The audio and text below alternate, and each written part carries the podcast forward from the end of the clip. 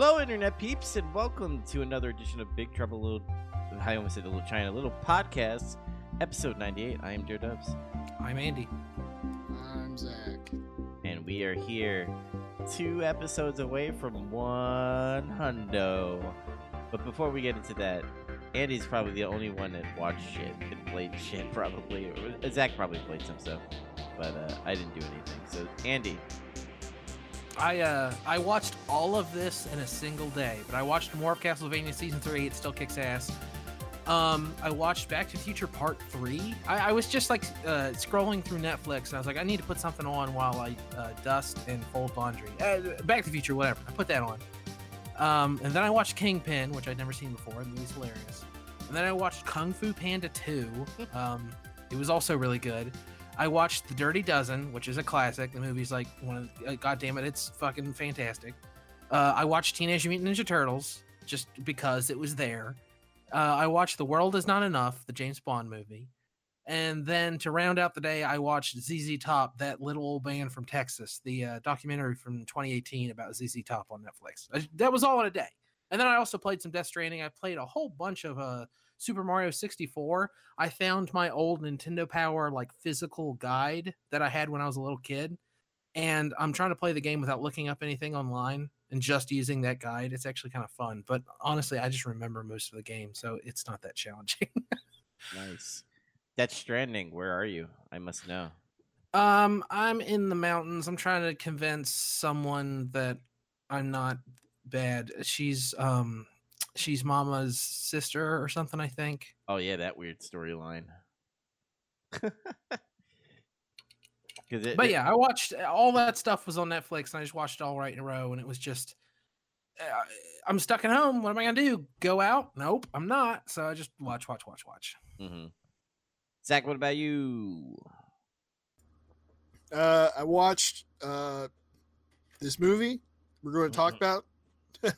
Mhm. I watched uh, the last episode of Ruthless Aggression on WWE Network about the pretty much about the brand split. How many episodes are there total? Uh, five Oh, is that right it? now. Yeah, well, they're going to continue it in the fall. Oh, okay, fair enough. So it's like mid-season finale. S- stupid shit. Yeah, I hate But- that. Yeah. Um, it was good though. Uh, th- that was a fun watch. Um, I didn't really watch anything else. Uh, been playing. I've still been playing Doom, trying to beat it before Eternal comes out.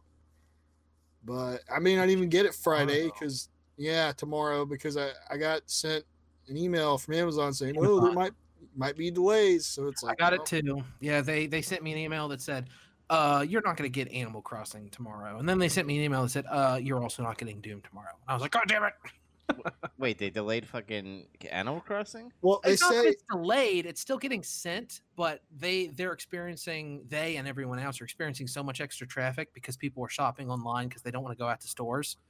And plus um like essential stuff is being prioritized over video games.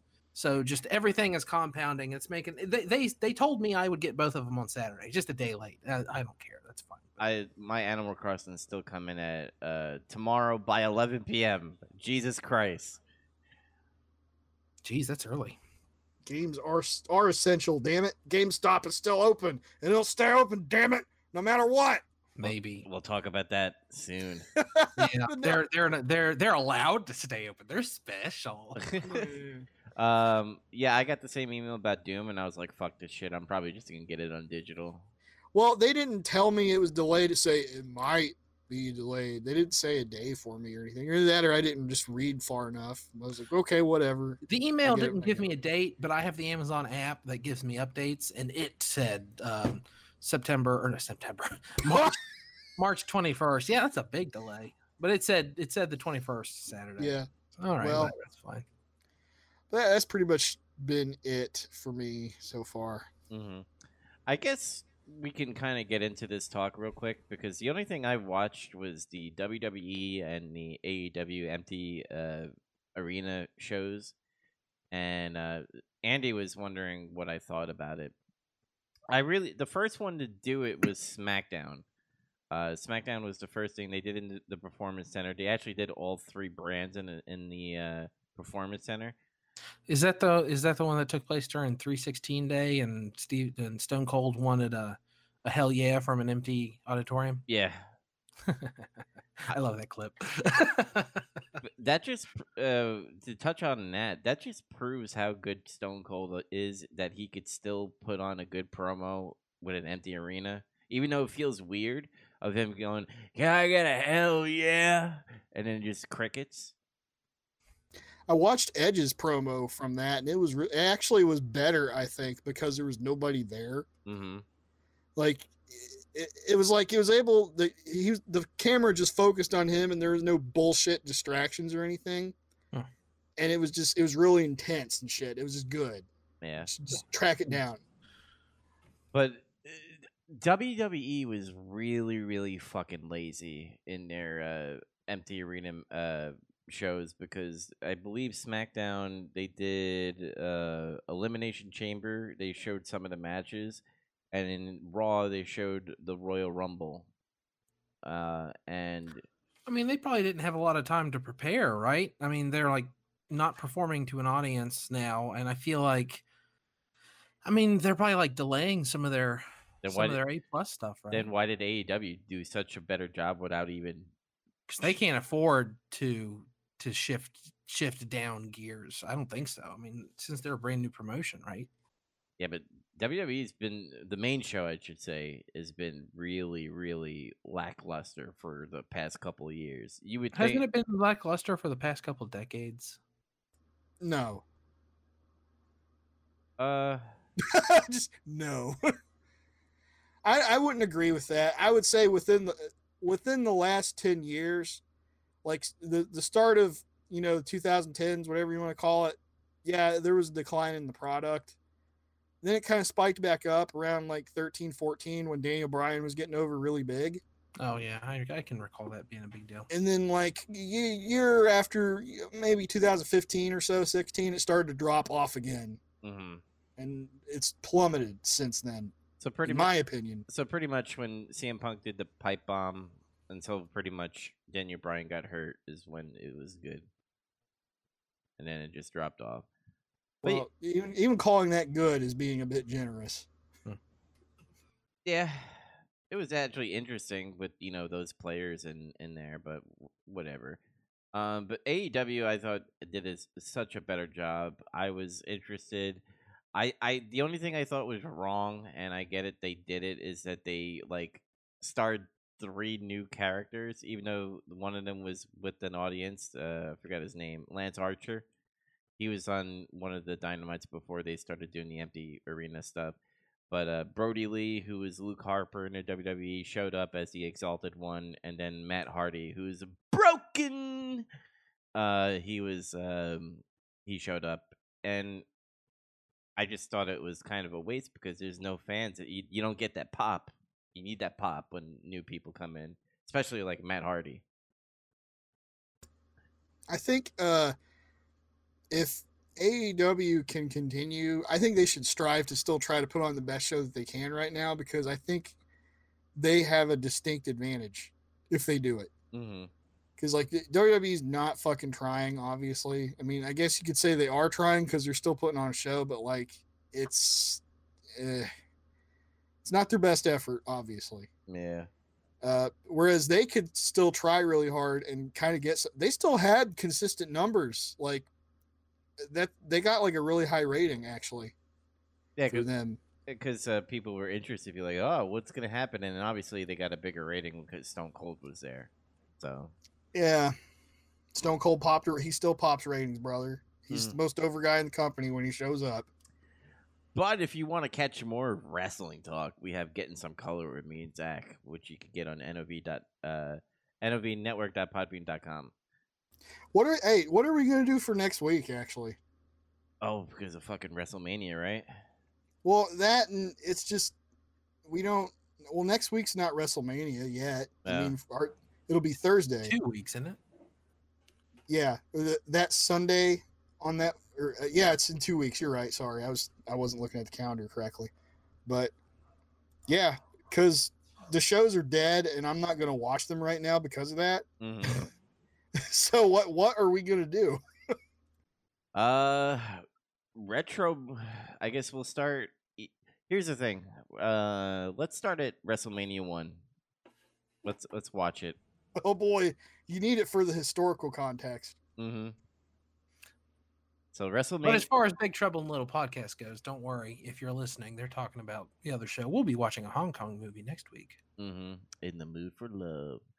But uh, yeah, that's all I've been watching. I've been you know keeping up with the Corona stuff because you know everything's fucking canceling and shit. Uh, let's get into the let's get into your movie, Andy, and I'm gonna let you start it off because it was your choice. Um, M is one of the most popular movies from director Fritz Lang. He made it in Germany in 1931. Uh, it was his first um sound movie, so he like experimented with the sound in a lot. And there's still some scenes that are silent, but they're silent on purpose because he's like playing with with soundscapes and soundtracks and ideas like that.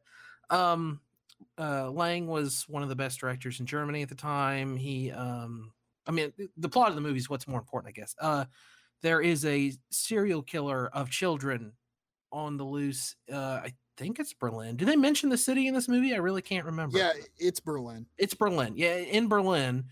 And it's more or less about like the police are trying to find him. They're doing a shitty job, but they're trying their best. And um, criminals are having a hard time being criminals because there's major crackdowns by the police on like clubs and and, and places where ne'er do wells hang out and stuff like that. So all the criminals get together and have a big criminal meeting, and they're like, you know what we have to do? We have to find him.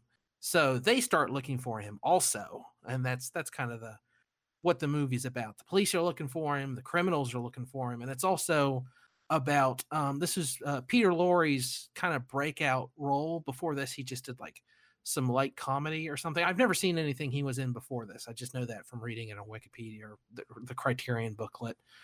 Um, but uh, after this, he got real famous and he was typecast as a villain for years afterward. No, no wonder why when you see this, but There was uh, so, some scenes where you're just like, who is the bad people? Because like everybody was going crazy and shit. Especially like when they started seeing like old guys go up to children because a, a child goes like, "Oh, can I?" Uh, do you know where to go or like ask for directions and all of a sudden they're like are you a pedophile and they just they just start calling the police and shit and i was like Yeah, it's it's hysteria. There's there's like the police are arresting a pickpocket or something, and the crowd is like, "That's him, get him!" And they just like like tear him out of the police's hands and stuff. And yeah, Mm. Um, he obviously he was experimenting with audio because there were times where I just like, it seemed really odd the uh you know dialogue, but then again, this is the first time they used uh audio, so I was like, oh, okay. this was Fritz Lang's first sound movie. Sound movies themselves had only been around since like 19, I want to say 29. I might be wrong about that. So uh, just a few years, and uh, other people had done it, but Lang is famous in this instance for doing stuff like um, uh, people were scared to experiment with uh, like sound off camera. Like if it wasn't in front of the camera, directors and movie theater or movie studios thought that the audience was too stupid to realize where the sound is. So something will happen off camera and the sound motivates what's happening in the scene. And it's stuff we take for, for granted now. But if if like movies movies were brand new to a lot of audiences back then so they were they, they weren't doing stuff like that but lang experimented not just with that but with like um, a long silence and then a, like a, a surprising sound and he experimented with um, uh, the, the soundscape in general like the soundtrack is like more complicated and this is one of the first instances of a, of a song being associated with a character. Um, peter lorre's character beckert is always whistling um, what's the name of that song? I know, I know it. Uh, in the Hall of the Mountain King. So it's like whenever you hear that that song later in the movie, you know he's around, even if he's not on screen. Well, that's and cool. n- again, that's just something we take for granted now. Like a character will have a theme. Like when you buy a soundtrack, it's it's like Frodo's theme, and you know whenever Frodo's theme is playing, Frodo's doing Hobbit shit. You know. Mhm. So like this, it started that a lot. Like this movie and Fritz Lang, for that matter, came up with a lot of stuff that is just all over film now. Like this, this movie kind of invented film noir in a way. Yeah. Um, trying to think what I dislike about the film. I guess the experimenting of it, but that's about it. I mean, he started off a lot of shit. Uh, I, I, I thought the only odd thing I thought about was you know those bunch of guys that were on uh like they were sitting around the table and like the the other guy with the uh shit. This is gonna be hard for me to explain. Uh, but he like points at the guy. He's like, maybe you're the murderer. and they, Oh, during the hysteria. part. yeah, yeah. Slender, swine. yeah, and then they, they get in a fight. Yeah. Zach, what, what do you think about the movie? Uh, I ended up liking it pretty well, actually. Uh, that that part with like the audio experimentation, I didn't realize that. I knew this was really early into uh, sound or talkie movies or whatever the hell you want to call it. Uh, but um, there was a part in the movie where I almost could have sworn that something happened to my stereo, and I thought like it, it just crapped out on me while I was watching this movie.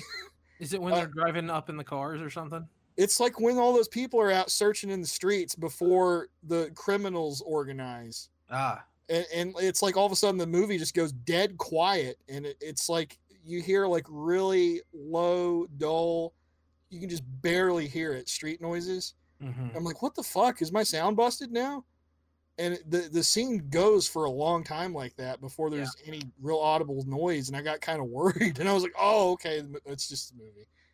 They there are later cut there are several in fact later cuts of this movie. There's like a um at least 20 minute um special feature on the criterion blu-ray for this movie that talks about the various cuts of this movie and one of them is there was a re-release of this movie a few years later and back then studios could do whatever the hell they wanted so this is done without fritz lang's input but they recut the movie to put some scenes in some different places and give it a happier ending because it needed that and they add sound to a lot of those scenes and they played one of those one of those scenes and it's like you can kind of get more what's going on but it's like just hokey. It seems like the, the specifically um right before they raid the crocodile club the two cars pull up and all the police get out of it and rush inside and in the original movie it's silent but in this it's like the sounds of the cars and you get out and like someone's like doing footprints like click click click click click and it just sounds like weird and like you can see the foley artist sitting there like moving his little coconuts around and stuff and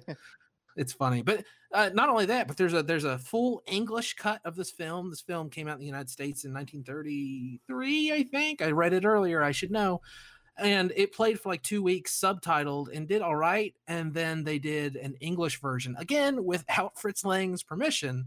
But they got some of the original actors including peter lorre so this is in hindsight his first english speaking role and uh, he redubs like all of his his talking stuff but then they reshoot some scenes too. It's actually really interesting and they did it for french too and again they got peter lorre to do it. So um at the end of the movie when they're like trying him and he's like yelling and screaming about like oh i feel like there's someone following me and i just i have to do it and i don't want to and then i like wake up and i'm reading a poster about what i've done and i can't believe it that whole scene like the scene is in my opinion extremely well acted and it, i mean i think film critics agree with me on that as far as i know yeah that was great but he di- did the scene again in French and then again in English, and it's just as good every time. Like the guy's just a killer actor. hmm Yeah, that, that's probably one of my favorite part of the movies is just the ending where they're having this like criminal criminal uh, court scene kind of thing going on, where pretty much he's you know gonna get sentenced to death, and Yeah, and he's like, you know, I'm sick, I'm sick, I can't help it, I can't help it, and they're like, they're laughing at him, and they're just the same as him. If you think about it, they're sick people that want to kill him. Which, Yeah. yeah. Uh, uh, one of my favorite characters in the movie, unironically, is his his uh, court appointed attorney. I say that with with sarcasm, but I mean the guy is like, you know, I, I won't allow a murder or anything like that. And everyone's like booing him, but like I kind of get what he's saying at the same time, right? hmm Well, that's the due process and everything. You know, make sure he gets a fair trial, and everybody's just like, "Fuck it." And what is he gonna do? He he, he can't overrule them uh, until pretty much the police show up.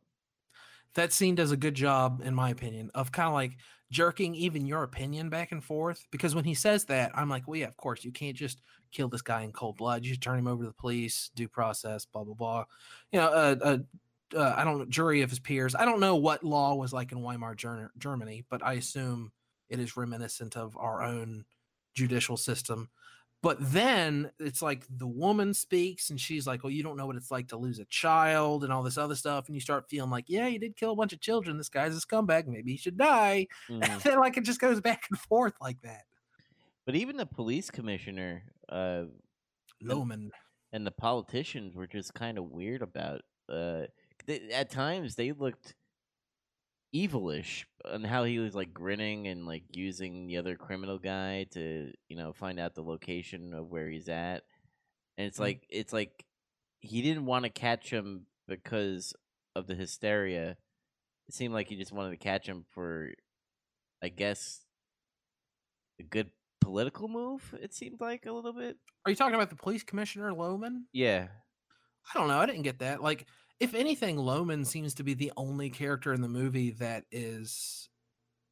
I don't know if righteous is the right word. Like, he is motivated by doing his job, as far as I can tell. hmm I really like. I really like the whole scene where the guy comes in and it's like, um, I can't remember, but they, they, they say after they, they after they catch him in the building, they catch the the the the, the thief in the sweater, what, whatever you'd call him, and um, Call they're him. gonna they lie to him and they're like, oh, one of the guards died. We're gonna get you for manslaughter now. And Lohmann is facing the camera, but he has his back to the guy, and he says that they were looking for the child murderer, and he like drops his cigar, and like I, I like that whole scene. Like, I don't know. He he seemed genuine to me as far as I could tell, but I don't know. Maybe I'm misreading. Maybe I'm misreading the character or the movie. I kind of took it like, uh, yeah, he wanted to do his job, but I think he he wanted things to return back to normal more than anything. Probably. Like all of this stress and everybody, like the the mayor's up my ass, Callahan. You can't do this shit anymore. Like all that kind of like he was I that thought guy. that. Yeah. But the um the scene where the guy puts the M on the the murderer. Um, why? uh, I get it that that they're trying to mark him. Yeah. But M for Mark. I I don't know. Maybe I just didn't get it. Like, why not just point him out? I guess he could. Well, ju- what if what if you lose him, which they do? you could just throw away the jacket, right? I mean, it's really easy. Well, he didn't know until it was He too late. know, He's like, right. look for look for the guy with the M on his jacket. Mhm, Which is what they do. They say he's he's marked. You can see. hmm Um, they did make an American version in 1951. Apparently, I see. They remade this movie. Yes, I I know very little about that version. I honestly, uh, I'd kind of like to see it, just due to like gross curiosity. But I'll bet it sucks. I don't know. Maybe it doesn't. Maybe it's fine. I don't know. It's when Hollywood started doing remakes. Fuck them. Um, I don't know what else to talk about this film. Uh, anybody else got, got anything to say? Zach, you haven't said much. Well, uh, I'm, I don't know. You guys kind of covered a lot of the stuff uh, I would have. I uh, I really like that scene when like the all the city officials or whatever get together and they're trying to talk about how we got to catch this guy. How do we catch him? And then it shows like uh, the I guess the four main criminal guys, like the the safe cracker and the uh, burglar and all that. Yeah, They're the, getting the together. card guy and yeah, whoever they are. Like, we got to catch this guy. And it goes back and forth between them talking about like what they have to do. It's like mirroring the conversation. Um, that's one of my favorite parts of that movie, actually. I really like the guy who plays the safe cracker. He, I thought he was really good. Yeah, he's he's excellent. He um he and the guy who played Lohmann and of course Peter Lorre all went on to have like big careers and doing other stuff. You know, uh Peter Lorre fled Germany and famously like eventually would star in um he's in Casablanca, he's in the Maltese Falcon, he's in all kinds of stuff. He's in a, a couple Hitchcock movies. He's in at least The Man Who Knew Too Much, the original one. Yeah. Um, the guy who played Safecracker though stayed in Germany, and I don't know if he joined the Nazi Party, but eventually he would like run one of the state uh, theaters it has some stupid fancy German name.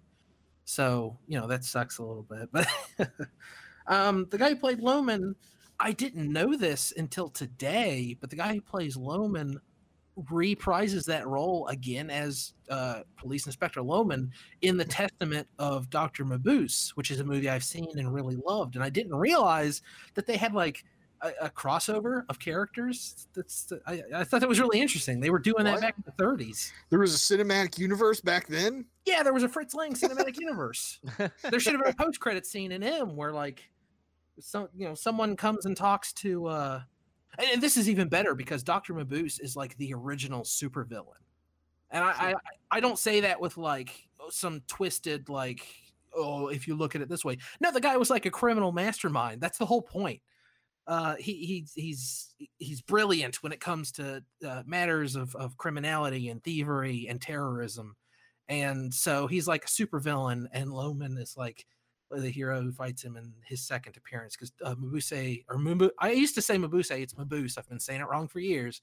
Uh, Mabuse Gambler is the first one, and then Testament, and then there's like six more down the road. Um, Fritz Lang returned to Germany, I think in the late '60s, finally, and he made a few more movies. And like one of his last movies was like The Eyes of Doctor Mabuse or something like that. I can't remember. There was a lot of uh, kind of comedy scenes a little bit, especially when the police raid the uh, criminal uh, underground place or whatever, and uh, they're like, "Paper, please," and you're just like, "I don't have it," and then like go to the precinct. Or I like that guy. or or the part where um, you know they're all in the same location. They're like eating sausages and shit, and they're like having a good time eating sausages. I thought that was pretty funny to look at as well. Um, yeah. I, what really made me like this film was pretty much the final scene. Uh, the stuff in the beginning, I thought was really very experimental, and you could tell it was experimental until it led up to that uh, court scene. Because I remember, I remember you kind of digging on some of the uh, experimental expressionist bits of when we watched uh, Cabinet of Dr. Caligari, which is a another early German movie. It was episode 12 if anyone listening wants to go back and listen to that. Mm-hmm. I'm not I'm not dogging on it. I I yeah. just I just I really liked the ending. Like there were times where I was just like I get it that you know there's hysteria because there was like many scenes where I'm like I know there's a killer out there. they really want to catch him. And there was like drawn out scenes, but obviously it was it was because they're like we, we need to try out the sound we need to try out this music we need to they do... try out a bunch of really cool shots too. Some of my favorite parts of the movie are like oh man that's a cool shot. I really like um the most famous one is when he's looking at the display in the the store and there's like a bunch of flatware and cutlery and it's a bunch of knives facing inward toward a mirror and in the mirror he can see that little girl also standing off to the side looking at the display and then there's a reverse shot from inside the shop looking at him looking in at the display and in the reflection of the glass it's still the same daggers and he's framed in it and he's like freaking out like touching his face and doing that weird weird look that P- peter lorre does. I, that part's super cool and i also really like um after he's he's he follows her and then she sees her mother or or whoever and then he goes and has to get a couple cognacs at a at a bar or a, a, a cafe or whatever and it shows him through the bush. I like that shot too. I, I, just like shots that are like through things. There's also a shot um where the camera moves toward a window and then goes through the window into it when they're giving all of the beggars their assignments. Mm-hmm if you look closely, uh, like I, I watched the Blu-ray, so I'm watching it in like the highest definition possible. You can see the glass like slide out of the way, but it's still super cool. It's it's still an ambitious and cool shot. I do love the scene, um, with the uh, what do you call it? Hold on a second. I was just looking at it. You probably mentioned it, uh, but where the uh, Peter Lorre when he's like looking in the mirror and he does the middle fingers with his like uh frown and smiley face and shit. Yeah, yeah, that's what I'm talking about when he's touching his face. Like I don't know how else to describe it. He's like, it, you can tell he's he's getting a sickness. Now, Um, that does that does remind me of something I did want to talk about with this movie though. Is there's that, and it's like, oh, yeah, I can't control myself. I gotta kill these kids.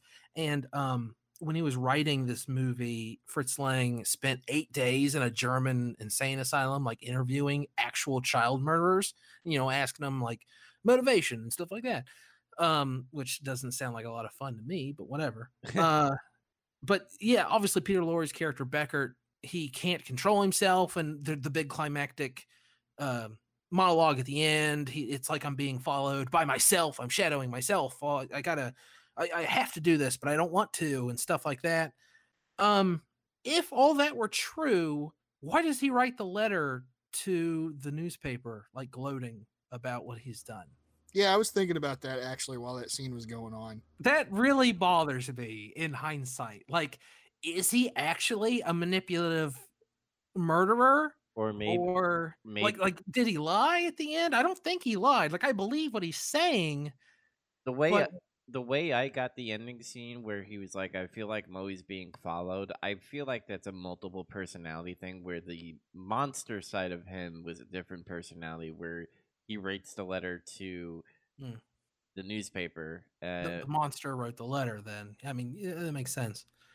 yeah, because just like every serial killer, what do they always do? They always contact the media because they want Mhm. to tell them what they've done. Yeah, I, I guess I guess there's been there's been certain things about serial killers that have been around for just a really long time. It's just there's not like a a long history of it. Uh, Something else I was interested to find out. Like a bunch of people thought that Lang based this based um, Beckert off a specific child murderer, but later he said no, not necessarily. It was it was also another another child murderer in Germany. And he apparently when this movie came out, there were at least like five serial killers like terrorizing Germany at the time. Mhm. Different different cities all were having problems with serial murderers. It's just uh, Germany in the 30s sounds in the 20s, especially the 20s, sounds like a terrifying fucking place. just like now. No, I'm kidding. Um, what uh, he he terrorized girls, right? Little girls. Yeah, I guess so. Yeah. But they, they make the point to say that there were two pair of siblings first, and that I that was weird. Maybe he like took them and he's like, "Get away, kid! I'm only into girls." But I don't know. They didn't really specify. I, I try not to think too much about that side of it. Um, later, I, obviously, he couldn't show violence to children. That was, of course, ex- expressly forbidden. But um, he said he liked it better this way because it leaves your it leaves the audience's mind to assume, th- you know, the worst thing you can imagine, possibly, which isn't necessarily what happens, but by not showing you the violence and by not giving you all the details and letting you fill it in, it's kind of more effective than if they just showed you. I do like. uh I forgot what scene and who it was in, but they were talking about like, oh, how did he get these kids? What did they give him an apple? And I'm like, like we learned, you know, don't take, you know, candy from a stranger, and like I guess back then people were like, don't take, you know, you know, apples from a stranger. every time I've seen this movie, I've thought about that a lot. Like when you're young, they're always like, don't get into vehicles with strangers, don't take candy from strangers, don't do anything with strangers, don't look at strangers in the eye, you know.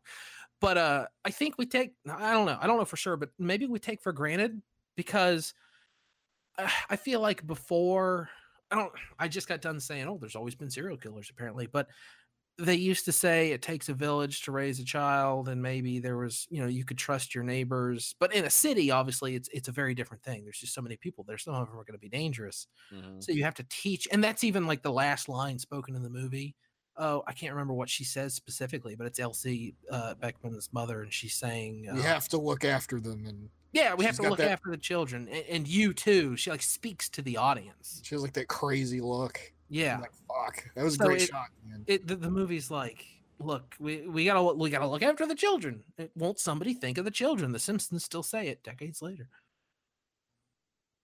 I was waiting for like, no, that's that's a dark joke. Never mind. um, we can talk about i mean part of whenever you bring up fritz lang I- I- at least in like film circles or anything but um and it's all over the special features and all over the wikipedia article and every, everything for this movie uh, you got to kind of talk about the the meta of this movie, and that is evoking Godwin's law, which I think I already did several times. I think I already mentioned Nazi Germany several times, so whatever. It's it's out the window now. Um, uh, when this a couple interesting things about this movie that I'm just going to blah blah blah and ramble off, and then we'll talk about uh, Nazi Germany banning this movie and stuff. Um, when, when they first announced this movie, he put an ad in the newspaper that was like, "I'm making a new movie. It's going to be about a murderer, and it's called uh, The Murderer Among Us." And he got tons of hate mail and like death threats and the the head of his studio denied him studio space and he went to the guy and he was like why'd you deny me studio space what's your problem and the guy told him he's a member of the nazi party and that he thought the movie was going to be about nazis now it's really interesting to me that without knowing what the movie was about he heard the title murderers among us and immediately assumed it was about the nazi party yeah. that says something about the Nazi party in the early 30s. But then uh, Fritz Lang told him the, the plot of the movie, and he said, "Oh, okay, it's it's not about Nazis. You can make this movie." So he did, and um, uh, Goering, the head of propaganda for Nazi Germany, actually really liked this movie. They have his diary, I guess, and when he saw this movie, he just like talked about how great it was for like a couple pages. He loves its depiction of capital punishment surprise. And uh nonetheless, uh in 34 or 33, it was either two or three years later, it was banned by the Nazi Party because the Nazis took power in 33, I think. This movie came out in 31. So they banned this, they banned a bunch of Lang's other films. Despite that, um, not only Hermann Goering, but Adolf Hitler was a fan of Fritz Lang. they both loved uh, Metropolis, which is a movie I hope doesn't need any introduction. It's like the science fiction movie of the 20s. And um, they loved Dine. I don't. I'm gonna say it wrong. Die Nibelheim. I think it's a it's a silent movie. It's an epic about Siegfried. He's kind of like the proto German superhero. He was like kind of like a Hercules character in German legend, and it's about him doing a bunch of like legendary hero shit. I don't know. He fights a dragon or something. I think.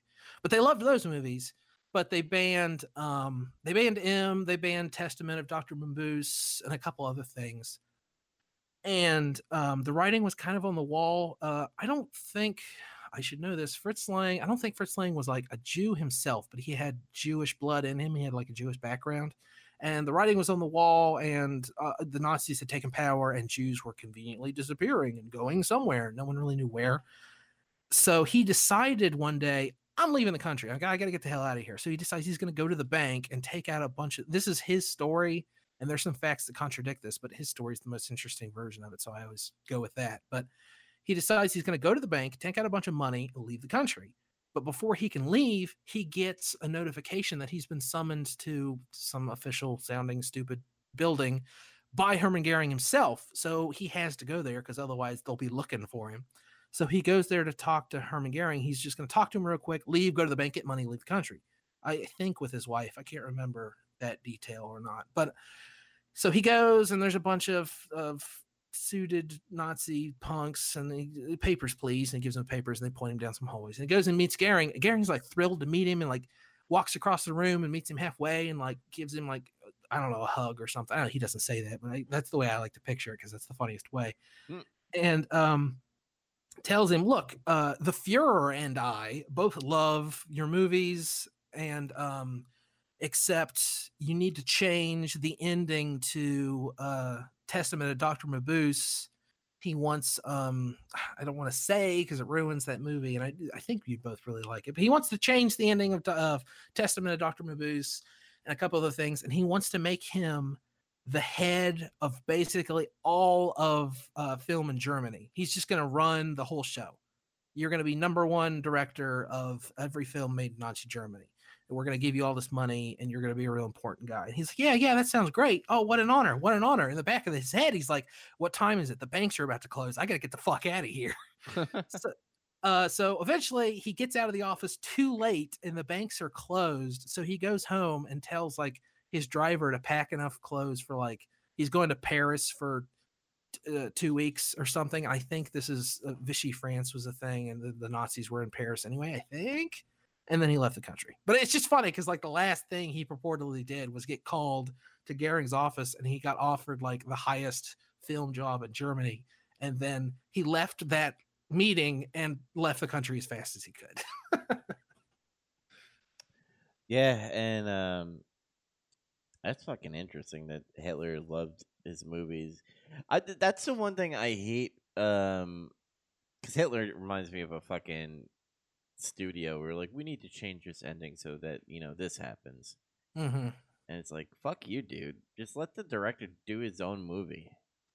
No, the the Nazis did not let directors do their own movies. That is absolutely not what was, what was happening. Oh, And it's such a shame because before the Nazis came to power in Weimar Germany, their film industry was like the, the the one thing in the world that rivaled Hollywood for sure. Like in some ways it was better than Hollywood.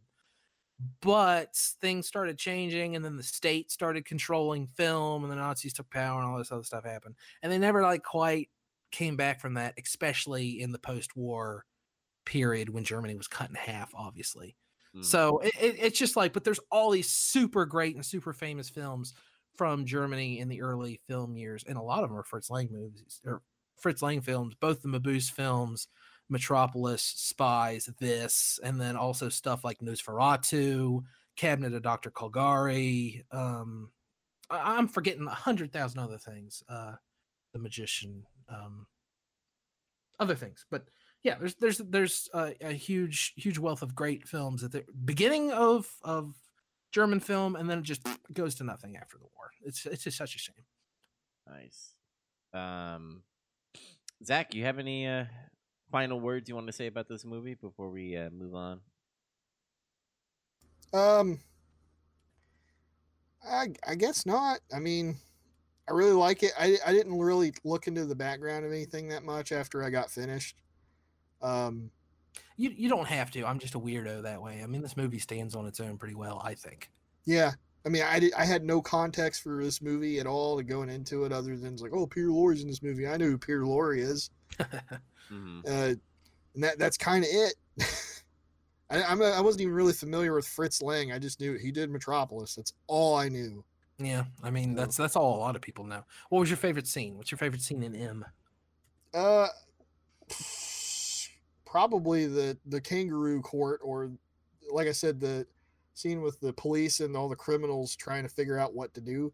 The Crocodile Club? Or no, Yeah. no, you mean when they're discussing? Yeah, yeah, Yeah. Yeah. So much smoke, so much smoke in those rooms. There is. there really is. God damn! Yeah, that's Makes what, you cough just thinking about it. Yeah, it does.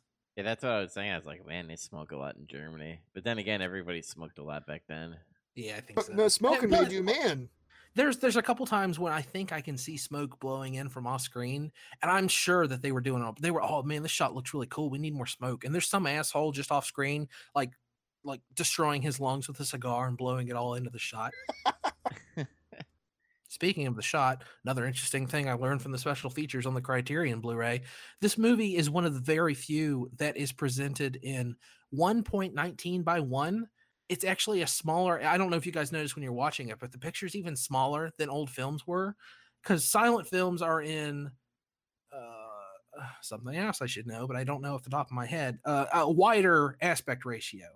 And there are bars on the side but the bars are even bigger with m because during for early sound films for just a couple years they had the sound on the left side of the the actual film strip and so that that space is taken up by the soundtrack and that's why the picture's so much smaller and originally when they remastered this they didn't have machines that could handle it so all the remasters for this movie are wrong until like 2002 or something That that kind of makes me wonder. Actually, does that have anything to do? This might be the wrong terminology. The frame rate of the movie, because I noticed several times, it would all of a sudden speed up really fast when something was going on, and then it would kind of go back to normal. Was that Fritz doing that, or was that?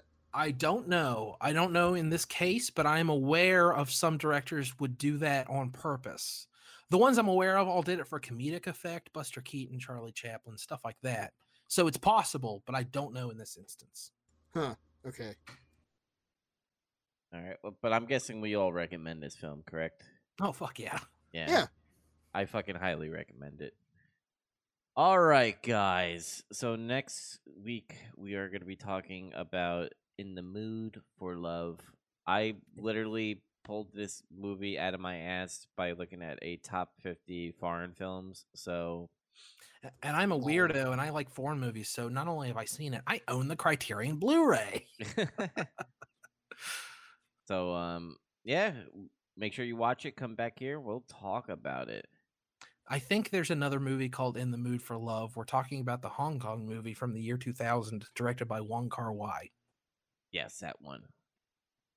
The one that will probably have subtitles. Yes. it's foreign, baby. Uh, but let's get into some news that matter to us. Everything is canceled or Yeah. delayed. or delayed. Yeah. Um, everything from major theatrical releases to concerts and tours, um, uh, events, everything. Uh, stay home and watch movies. I mean, this is this is the kind of news that we don't have to say. Like, it doesn't even matter if you live in another country. You're aware of this. hmm Um. Yeah. Uh. I've been hearing a lot of people complaining about game servers being overloaded because of people getting locked down in quarantine and shit. What do you fucking expect? Yeah. So, guys, remember, if we do a national lockdown and there's nobody there at to uh, you know keep an eye on the, the servers, better get those single player games out. Just saying. Watch movies. That's what I'm saying. And if you do like to watch movies, there's lots of excuse me. I guess I got it. excuse me. Um, but there's lots of opportunities. Lots of lots of stuff are hitting streaming early. Universal released the movies that they have in theaters right now to streaming. The only one I can think of off the top of my head is Trolls World Tour, which is a children's movie I don't care about, but still that's kind of cool. Oh, um, The Invisible Man, uh, which is uh, I think a Blumhouse movie. I don't know, but that um, some stuff is getting to streaming early, even though it's not in theaters. Like Frozen Two is already on Disney Plus. Uh, there's a few other examples of that. And a lot of bands are doing online concerts for free Yeah, Dropkick Murphys did something free on the uh on stream. St. Patty's Day. Yeah, so that's cool. I mean, we still got to keep our spirits alive during uh, this craziness that, are, that is happening. Mhm. But let's talk about some shitty place that we've been talking for about a month now. Uh, GameStop. So it all started with uh, a streamer that I should have on hand, but I don't. But I linked you uh, you guys last night of the guy who snuck into a GameStop uh, conference call. Oh yeah, it's been making the rounds. I've seen it on Reddit and Facebook since then. Lots of people, which they should be, but lots of people are aware of it now. Yeah, a lot of people were like, "Oh man, you're gonna get sued," and apparently this dude like already hired a lawyer and said, "You know, it's fine. You're not gonna get sued. They might try, but you know, nothing's gonna happen." But I think it would uh, it would look even worse if they tried to sue him. yeah. so pretty much the gist of this is the conference call was uh, a bunch of store managers and like store leaders or something like that. It's a regional call, is that right? Yeah, and they were talking to like the the head corporate guy and some other corporate bitch, uh, where they everybody was like, "So are we still doing the launch for Doom and Animal Crossing? Why are we doing this? Because aren't we supposed to not bring people into a store more than twenty five people for a game?" And pretty much, uh, GameStop was like, "Well, then we should just space it out. Then you know, maybe do." uh Doom on Thursday and fucking Animal Crossing Friday. And like some of the store managers were just like uh they closed down our mall. Uh do you still want me to go to go to work? And they're like, "Well, you know, just ask for the key." Like the it was What the fuck? It- yeah. it was unreal on what they were saying and They're they're brainless and clueless. Like people people I, honestly at the district level and up, but at the regional level up it's even worse. They they don't know what reality is. They're all too stupid. They see they see the world through spreadsheets. They're Mm. all st- just dummies. It's true. But the big news story that's going around, and especially on Kotaku, it, it- it stems off of that conference call. But apparently, um, DMs and corporate people are telling their workers to ignore uh, law officials' uh, lockdown thing. So, if, Mhm. li- like, if everybody says a lockdown, stay home, don't be here, they're supposed to say we're an essential retail. which they aren't clearly. Like Fucking stupid. there's there's no argument for that. They, they just aren't. And more and more, they're becoming even more irrelevant over Yeah. time. Mhm. I mean, it's it's it's so like disgustingly obvious. They want that. Oh, we're gonna sell a bunch of games because people are gonna be stuck at home or something like that, or that, or they just don't want to lose any business because they can't afford to, which is clear because they've been on a downward spiral for a while. Yeah, something tells me it's like this is like their fucking bid is like, all right, if we i- i- if we close down for like even two weeks, we're just gonna implode. Yeah, that's kind of what I was thinking. Yeah.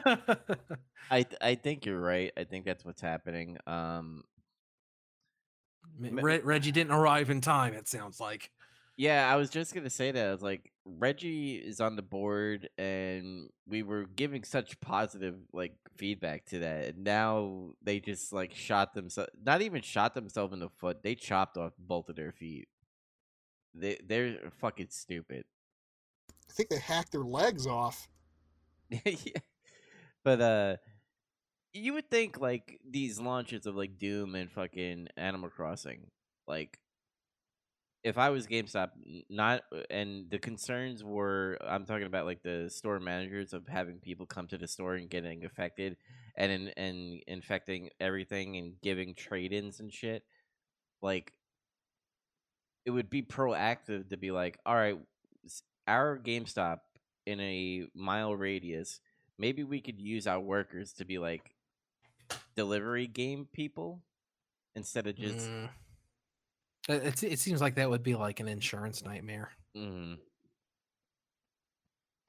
I guess I'm just trying to think of ways to like maybe help people out if they want to have their games at home. I guess I would say Amazon, but you know, it's delaying it a little bit.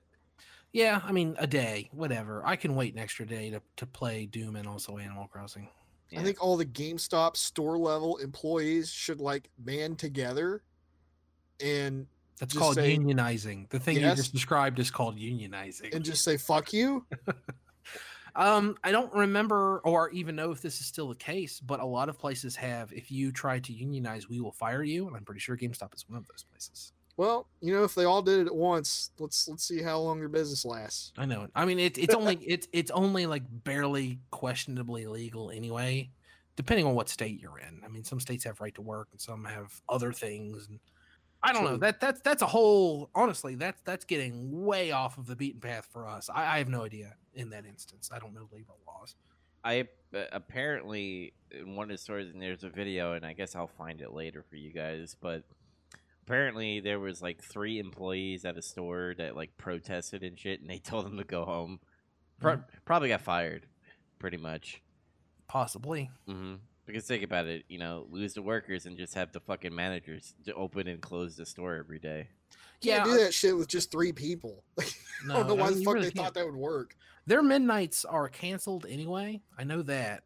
And uh, I'd like to be like, oh, they're probably doing some little business anyway, blah blah blah.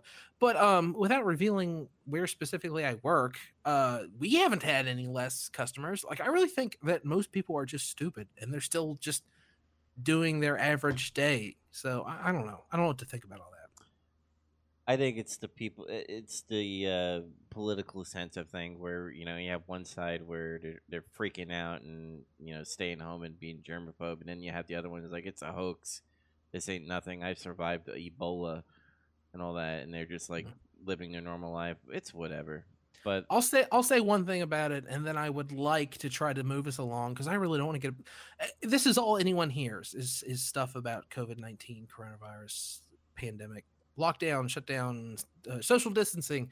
We're all sick of it. Like this podcast is for fun. We talked about a German movie about a child murderer. That's fun, but uh, in- in all seriousness, though, um, you're supposed to. And this this sounds a little wish washy, but don't think about things you can do to make sure you don't get it assume you have it and then behave so that you don't give it to other people like if you do that then not only will you avoid getting it but you'll you'll be doing all the smartest things anyway just like AIDS. Okay.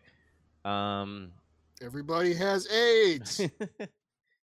uh, so Sony had a uh, press conference, I think, a little bit uh, with Mark. Did they? I saw the headlines, but what did they do? so Mark Cerny, who's like the the guy that is doing the hardware for PlayStation, PlayStation Boy. yeah, the PlayStation Five, and had a PowerPoint presentation and him just talking like ASMR about the specs. That's so sad. Yeah, and it kind of makes me sad a little bit because Sony was like rock and roll, and now it feels like Sony is like elevator music at this point. I feel like it's hard the way things are to for Sony to do anything. You can't have a you can't fill an auditorium with people and shout about how great your console is going to be. No, but you could have a cool ass video with like somebody, yeah. somebody who eh, doesn't put people to sleep. That's true. That's definitely true. I mean, the states of play are usually like a little lackluster, but they could at least try. hmm And I, I I heard the specs that were revealed were sensible and um uh like efficient and clever and stuff like that. I don't know. I, I saw while I was pooping this morning, I was looking at Twitter and people were were saying the Xbox is basically this huge, powerful beast, and the PlayStation is a sensible and clever, sleek uh design uh who's gonna win and everyone pretty much agreed the one that has the best price and the best games mhm. just like every generation well, apparently, like people were uh, comparing uh, the PlayStation Five and the Xbox Series X uh, to um, when the when the Rock was in the beginning of WWF, and to the Rock what he is now, like all steroid up, pretty much being Xbox Series X, and I was like, oh, that's funny. Mhm. But I also said he was cooler when he was, you know, in WWF. but now he's in Jumanji hmm Which I still need to watch that movie. I heard it's okay. I did too, actually. It was actually pretty funny. Um, yeah, and that I was watching Twitter while I was at work, and people were like doing sleeping uh, memes and shit when Mark Cerny was doing his press conference. Even pe- even people that are pro Sony were like, "What the fuck is this? Like, really, Sony?" I thought it was a bad sign when I noticed no one was linking it. They were just saying it existed, Mhm. both both on Reddit and Facebook. And usually that's a bad sign because if you're excited about something, you'll share clips or pictures or memes or something like that. And it was just like uh, the PlayStation specs exist now, and that's kind of it. It's just like a fart in the wind.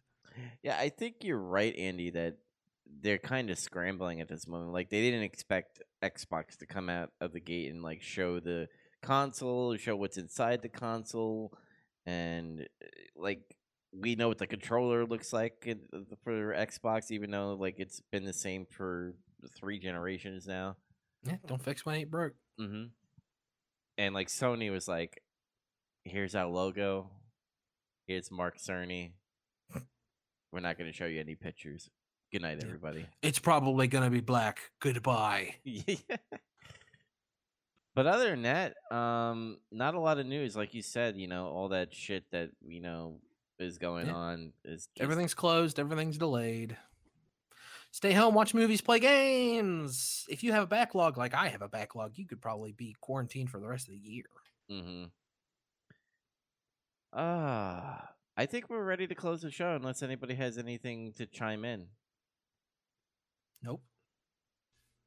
All right. If you guys want to catch more of Big Trouble Little Podcast, make sure you go to novnetwork.podbean.com. If you want to watch them getting some color with me and Zach, uh, we do a bi weekly. Sometimes, if I don't have life things and work and shit, we do it on Thursdays. Just how we're doing it right now, um, because craziness. And uh, we're also on novnetwork.podbean.com also on Spotify and iTunes if you type in Nerd of View Network. And we also have a website which I do have to update at nerdreview.com. But until next time, everybody, stay safe and wash your hands. Bye. Thanks for listening.